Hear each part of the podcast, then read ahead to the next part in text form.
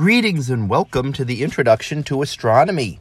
One of the things that I like to do in each of my introductory astronomy classes is to begin the class with the astronomy picture of the day from the NASA website that is apod.nasa.gov/apod. And today's picture for December the 31st of 2019, well it is titled M33, the Triangulum Galaxy. So, what do we see here? Well, this is one of the three large spiral galaxies within our own local group of galaxies. Our local group of galaxies contains several dozen galaxies, three of them large spirals, which would be our Milky Way, the Andromeda Galaxy, and the Triangulum Galaxy. Now, this is the smallest of the three, but these three are the largest galaxies within our group and are uh, joined by a number of small, irregular, and dwarf elliptical galaxies that make up the remainder. So, these are the most of the material within our local group, and the others are much smaller portions of it. Now, in terms of galaxy clusters, ours is a very small group.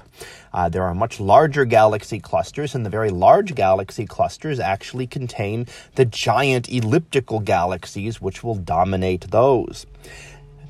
Now, the spiral galaxies, as we see here, uh, contain, of course, a spiral structure. They are a flattened disk galaxy. So, if we could turn this edge on, then we would only see it very as a very thin galaxy.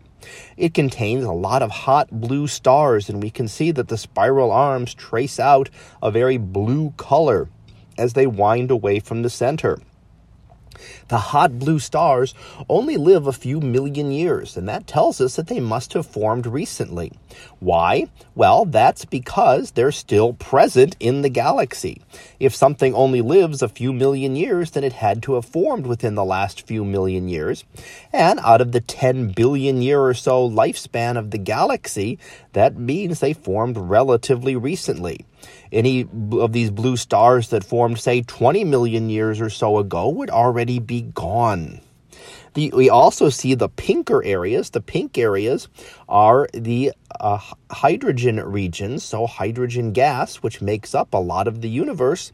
Hydrogen gas, when excited by ultraviolet radiation from these hot stars, will glow a reddish color. So, hydrogen specifically gives off that red color when it is excited by the high energy of these young stars. So, both of these are signs of a star forming region. So here we can see the Triangulum galaxy, again, one of those uh, large, one of those larger spiral galaxies that is part of our local group of galaxies. And we use these as one of the ways to be able to help determine distances in the universe. Distances can be very hard to measure, and we need to calibrate it with local galaxies to be able to get those distance measurements and be able to piggyback as we work our way further out to determine distances to galaxies that are much, much further away.